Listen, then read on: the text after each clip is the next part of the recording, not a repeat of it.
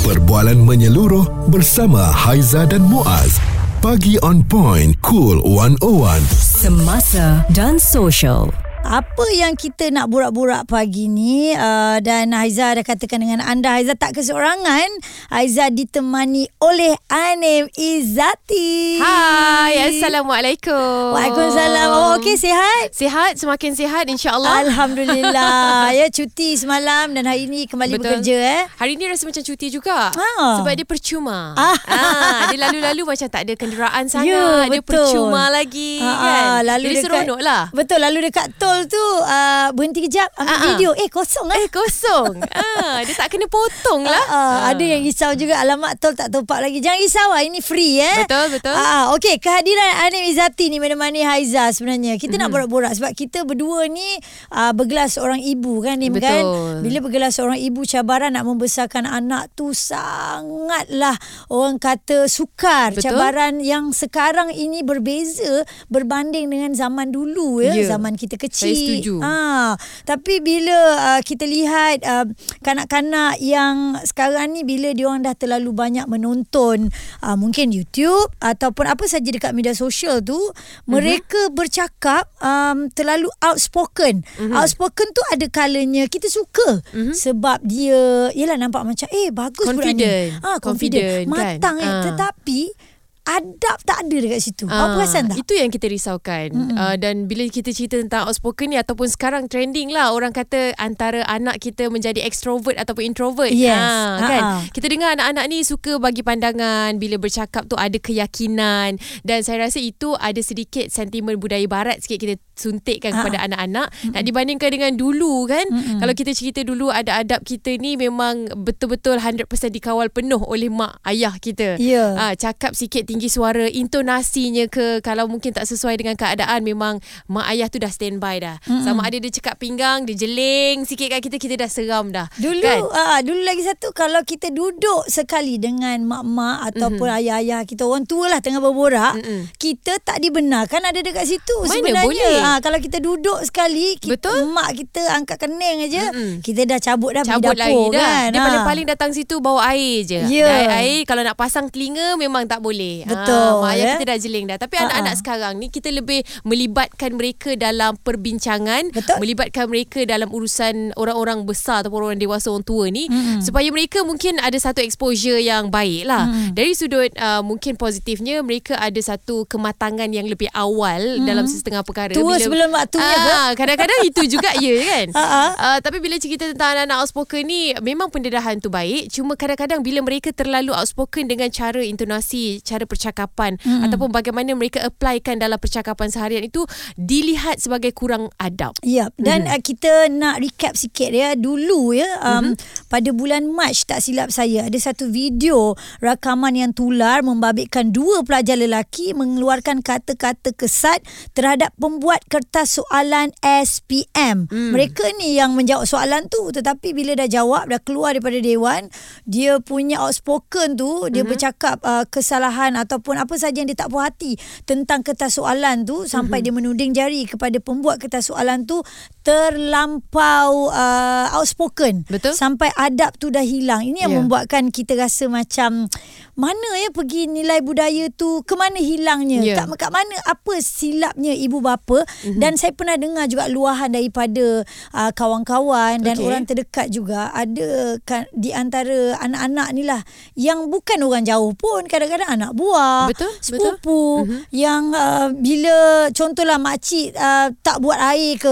ataupun tak buat sarapan ke kan Mm-mm. eh mana sarapan kita kenapa tak buat Mm-mm. Ah, maknanya ayat-ayat begitu yang membuatkan kita rasa macam kenapa eh uh, anak-anak ada perkataan ataupun luahan macam tu keluar daripada mulut dia orang. Ah, Mhm. peramah sangat tu. Ya, dan lagi satu bila kita uh, membenarkan mereka untuk uh, bercakap begitu, mm-hmm. kadang-kadang ada ibu bapa yang sebenarnya sebenarnya macam tak ambil uh, itu adalah satu perkara yang agak sensitif. Yap. Uh, kadang-kadang eh, macam mana yang kita tahu kan anak-anak ni sebenarnya dia imitate ibu bapa, dia imitate ataupun dia melihat Tiru. kepada bagaimana mm-hmm. cara ibu bapa ini melayan kawan-kawan dia, mm. melayan orang sekeliling.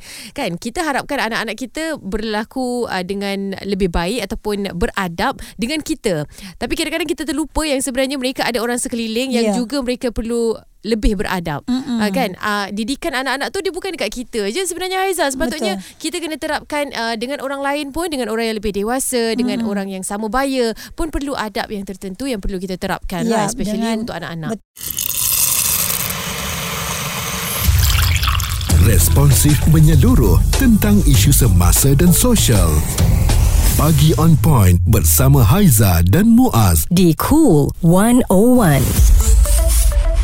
Anak outspoken tapi kurang adab. Di mana uh, silapnya ibu bapa ya ada kala kita akan uh, sebut uh, perumpamaan ni ibu bapa cerminan anak-anak. Anak-anak melihat apa yang kita buat kita uh, anak-anak kita akan ikut apa yang kita lakukan. Betul tak? Anim setuju ke tidak tu? Sangat-sangat setuju kan? Hmm. Itulah masalah dia. Kadang-kadang kita sibuk Duk fikir Kenapa anak ni perangai macam ni? Kenapa hmm. dia ni Mungkin memberi reaksi yang sebegini Untuk sesetengah situasi? Yap. Tapi kita lupa nak cermin diri sendiri kan? Hmm. Mana lagi anak-anak tu melihat Kalau tidak dengan kita Dia Ya. habiskan masa sepenuhnya Dekat rumah Melihat hmm. macam mana kita keluarkan suara Macam mana kita bercakap dengan orang Jadi memang itulah yang akan ditiru Saya setuju Bila ada setengah pakar yang mengatakan uh, Sebenarnya anak-anak ni Adab dia itu bergantung kepada bagaimana adab ibu bapa mereka. Ah, Ah. bercakap Eh, Even sebenarnya duduk pun kan Ya. Cara nak duduk Cara Betul. nak makan Semua diperhatikan Okey Kita bersama dengan pengasas Parent Connect Puan Nur Afida Abu Bakar Puan um, Bila tengok anak-anak Sekarang uh, Memang dia outspoken Tapi adabnya kurang Sebenarnya ad, Apakah perbezaan ya Ataupun cara komunikasi Masa zaman kanak-kanak Kita dulu Dengan sekarang ni Perubahan yang ketara tu Mungkin apa yang puan nampak sebenarnya Ya, terima kasih Aiza. Soalan dan isu yang sangat baik untuk kita bincangkan ya. Saya lihat sebenarnya apa yang berlaku sekarang ni di kalangan anak-anak kita adalah satu perkembangan yang baik ya. Hmm. Bukan dari segi adab tu ya. Dari segi keupayaan mereka uh, yang menjadi lebih ekspresif Yep. ya. Mereka selesa untuk menyampaikan pendapat dan juga tidak kekok untuk tidak bersetuju ya dengan kita. Ha, ini adalah budaya yang sangat baik yang selama ni saya rasa masa zaman kita dulu, zaman kita remaja, zaman kita kanak-kanak, kita tak berani untuk berkata-kata, betul? Mm-mm. Kita disuruh diam, ya. Apabila ada orang dewasa sebagainya, anak-anak sekarang berbeza. Dan saya rasa ini adalah disebabkan oleh pendedahan mereka melalui uh, YouTube dan juga apa yang mereka tonton di media. Tetapi bagaimanapun, ya, sebagai ibu bapa, sebagai orang dewasa, kita mesti juga uh, titik beratkan adab tu. Ya, contohnya saya sendiri saya kata pada anak-anak saya, uh, tidak mengapa, it's okay, tidak mengapa kalau kamu tidak bersetuju dengan dengan ibu, tidak mengapa kalau kamu ada pendapat kamu sendiri.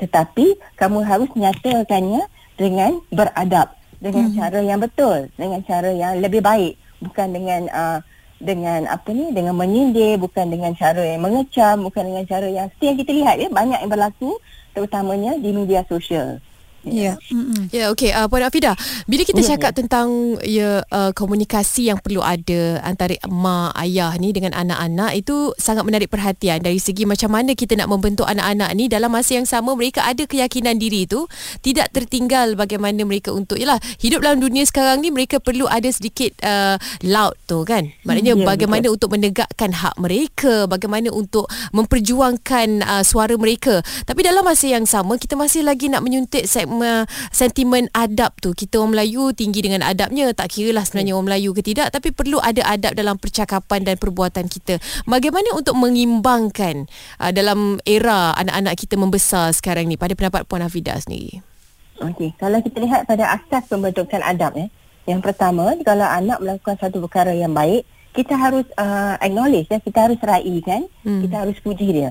Dan kalau anak melakukan perkara yang tidak baik atau tidak elok, kita harus ingatkan dia. Mhm. Ya, ataupun mungkin kalau terlampau sangat ada hukuman untuk dia, hukuman yang yang sesuai lah dengan Hmm. hmm. anak itu bukannya hukuman yang sembarangan saja. Jadi ini perkara asas dalam pembentukan adab. Jadi kalau kita nak seimbangkan antara keupayaan mereka untuk menjadi seorang yang ekspresif ya, yang boleh memberikan pendapat dan juga dengan penerapan adab, kalau anak meluahkan pendapat kita rai. Kita rai pendapat dia. Kita Mhm. jangan tekan sebab keupayaan untuk memberi pendapatnya satu yang sangat-sangat penting, skill yang penting pada zaman sekarang. Seperti yang Anin sebut tadi. Tapi pada masa yang sama, jikalau cara dia menyampaikan tidak betul, kita ingatkan dia. Ataupun kita dalam perdebatan ataupun perbincangan dengan mereka, kita harus tunjukkan yang kita ni bos. Hmm. Ya, kita ni orang yang lebih dewasa.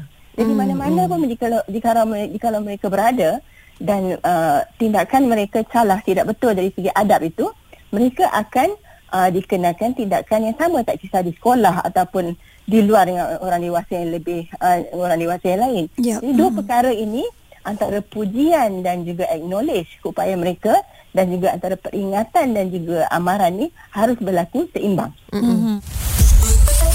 Suara serta informasi semasa dan sosial bersama Haiza dan Muaz pagi on point cool 101 ibu bapa bangga anak-anak hmm. sangat matang dalam percakapan tetapi Betul. kita faham isi-isinya tu kadang-kadang kalau anak-anak yang umurnya belum belum terlalu dewasa lah yeah. eh, tak adalah isi sangat tetapi Mm-mm. dia bercakap tu oh pintarnya bagusnya Mm-mm. keletah dia ni tetapi uh, cara dia bercakap dengan orang yang lebih dewasa Betul. nampak gayanya uh, terlampau uh, tidak ada adab dekat situ kita mm. nampak sampai kita cakap eh rasanya ada ayat tak sesuai ni mm-hmm. cara dia bercakap dengan sampai kita ni sampai mungkin boleh menggores hati sesetengah pihak yang ah, mendengarnya yeah. sampai orang mungkin boleh kata um, yalah dalam bahasa kasarnya mak ayah awak ni tak mm-hmm. ajar ke mak ayah mm-hmm. awak ni macam gini ke cara dia yeah. uh, men- menunjukkan adab kepada anak-anak itu mm-hmm. yang kita risau dan kita khawatirkan kan mm-hmm. uh, dan pastinya kalau cerita tentang adab anak-anak ni kita sedikit keliru sama ada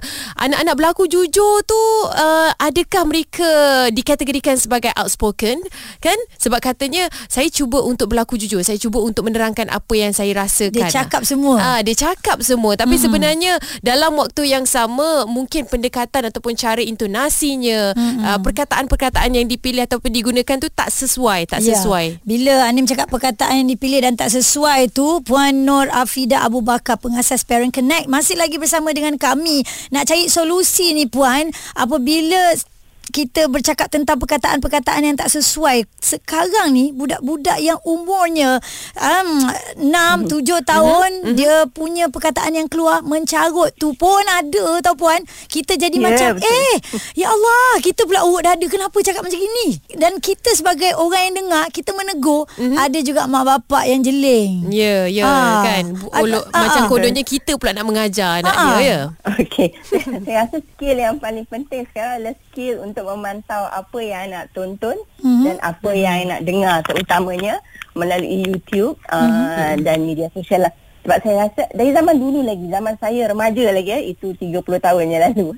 Saya ingat mm-hmm. lagi banyak uh, uh, kisah-kisah sitcom eh, uh, yang anak-anak ni dia memperlekehkan ibu bapa dia. Mm. Ya, dia melihat ibu bapa ni sebagai individu yang kolot kan tapi dengan cara yang kelakar lah mm. ibu, uh, ibu bapa ni sebagai individu yang kolot yang tidak tahu trend kan yang tak sporting dan sebagainya jadi mereka sesama rakan mereka akan mempersendakan ibu bapa masing-masing yeah. jadi perkara ini juga berlaku sekarang ya kalau kita lihat dalam dunia media sosial anak-anak kita ya seperti yang Haiza cerita tadi mm. tentang bagaimana uh, apa ni remaja yang yang apa ni uh, tidak bersetuju dengan guru mereka kan yeah. yang pembuat uh, soalan periksaan. Betul. Saya juga mm-hmm. pernah baca mm-hmm. ada remaja yang sesama mereka di media sosial uh, mengecam bapa masing-masing kerana tidak benarkan mereka menggunakan telefon bimbit. Ya. Yeah. Di berani kita, betul kan? ya. Mm-hmm. Ah ya, sangat berani. Jadi saya rasa perkara ini berlaku kerana mm-hmm. mereka sudah uh, berjangkit ya. Amalan ini dah berjangkit sama mereka dan mereka rasa ini adalah satu yang normal mm-hmm. Mm-hmm. ha, di mana mereka tonton di dalam sitcom dan sebagainya di dalam mm-hmm. televisyen dalam YouTube mm-hmm. dan sebagainya jadi mereka anggap anggap bahawa perkara ini adalah satu yang normal yeah, yeah. jadi pada zaman dahulu penekanan pada adab lebih tinggi daripada uh, apa ni jangka masa kita menonton rancangan-rancangan sebegini mm-hmm. tetapi pada pada zaman sekarang jangka masa anak-anak menonton kepada rancangan-rancangan sebegini lebih tinggi lebih lama daripada penekanan ibu bapa kepada adab. Ya, hmm, saya dia tak balance ya. Dia tak balance. Ya, hmm. tak balance. Sebab Dan inilah berlakunya pertembungan budaya ni. Hmm. Okey, uh, bercerita tentang pertembungan budaya ni, kadang-kadang kita rasa bergerak pada zaman sekarang ini um, tidak lagi valid ataupun uh, relevant untuk kita cekak pinggang, keluarkan tali pinggang ke kan? Yeah. Nak nak pukul yeah. anak rotan, kan? Banyak ya. rotan ke? Dulu memang bulu ayam tu rotan dia dah letak dekat situ dah sebagai satu indikator untuk menakut ikutkan anak-anak kan. Ya, Jadi benar. itu sebenarnya menjadikan kita dan uh, membantu kita untuk mempunyai adab sekarang ni Ya. kan. Tapi zaman itu dah berlalu pergi, dah tak Ya. ada dah. Uh, anak-anak sekarang kita dia lebih kepada bermain dengan emosi, bermain dengan Ya. percakapan, uh, sentimen-sentimen yang mungkin apakah kesannya. Mereka nakkan logik. Kenapa saya tak boleh buat begini? Kenapa saya tak boleh buat begitu? Jadi pada pandang- pandangan Puan Afidah sendiri, apakah antara uh, pendekatan yang terbaik untuk memastikan anak-anak ni dalam dari segi adab ataupun uh, ajaran daripada ibu bapa ni masih lagi boleh diterima pakai? Okey. Sebenarnya uh, setiap tindakan anak-anak kita ni ada penyebabnya. Mhm. Mm-hmm. Okay, contohnya, ada anak yang berkelakuan sebegini sebab mereka inginkan perhatian. Hmm. Jadi pendekatan hmm. kita haruslah pendekatan yang berikan perhatian kepada mereka. Ada Hmm. anak-anak yang berkelakuan begini kerana kerana mereka meniru apa yang mereka lihat. Uh, Jadi pendekatan kita haruslah uh, ke arah bagaimana kita menangani mereka dari tidak meniru. Hmm. Ya, jadi tidak ada yang apa yang kita panggil pendekat satu pendekatan sahaja. Hmm. Jadi kita kena tahu Ikut acuan lah. Ya, ikut hmm. acuan dia. Kenapa anak kita ni tindakan dia begitu? Setiap anak berbeza. Setuju? An- anak-anak antara keluarga yang berbeza berbeza. Mm-mm. Mungkin kita rasa eh saya uh, Umi tak pernah ajar pun kamu macam ni. Kenapa kamu jadi begini? Mm. Kan mana dia uh, apa yang kita tunjuk contoh pada dia adalah satu yang baik. Ya. Tetapi anak kita jadi begitu kenapa? Mungkin kerana apa yang dia tonton. Jadi hukuman ataupun kita panggil konsekuens ya ke atas dia mungkin dengan cara kita uh, hukuman ni kurangkan ya. Pastikan dikurangkan menonton ataupun kita kawal konten apa yang ditonton. Hmm. Ataupun kita sama-sama menonton dengan dia dan kita bincang adakah amalan ini betul, adakah amalan ini salah.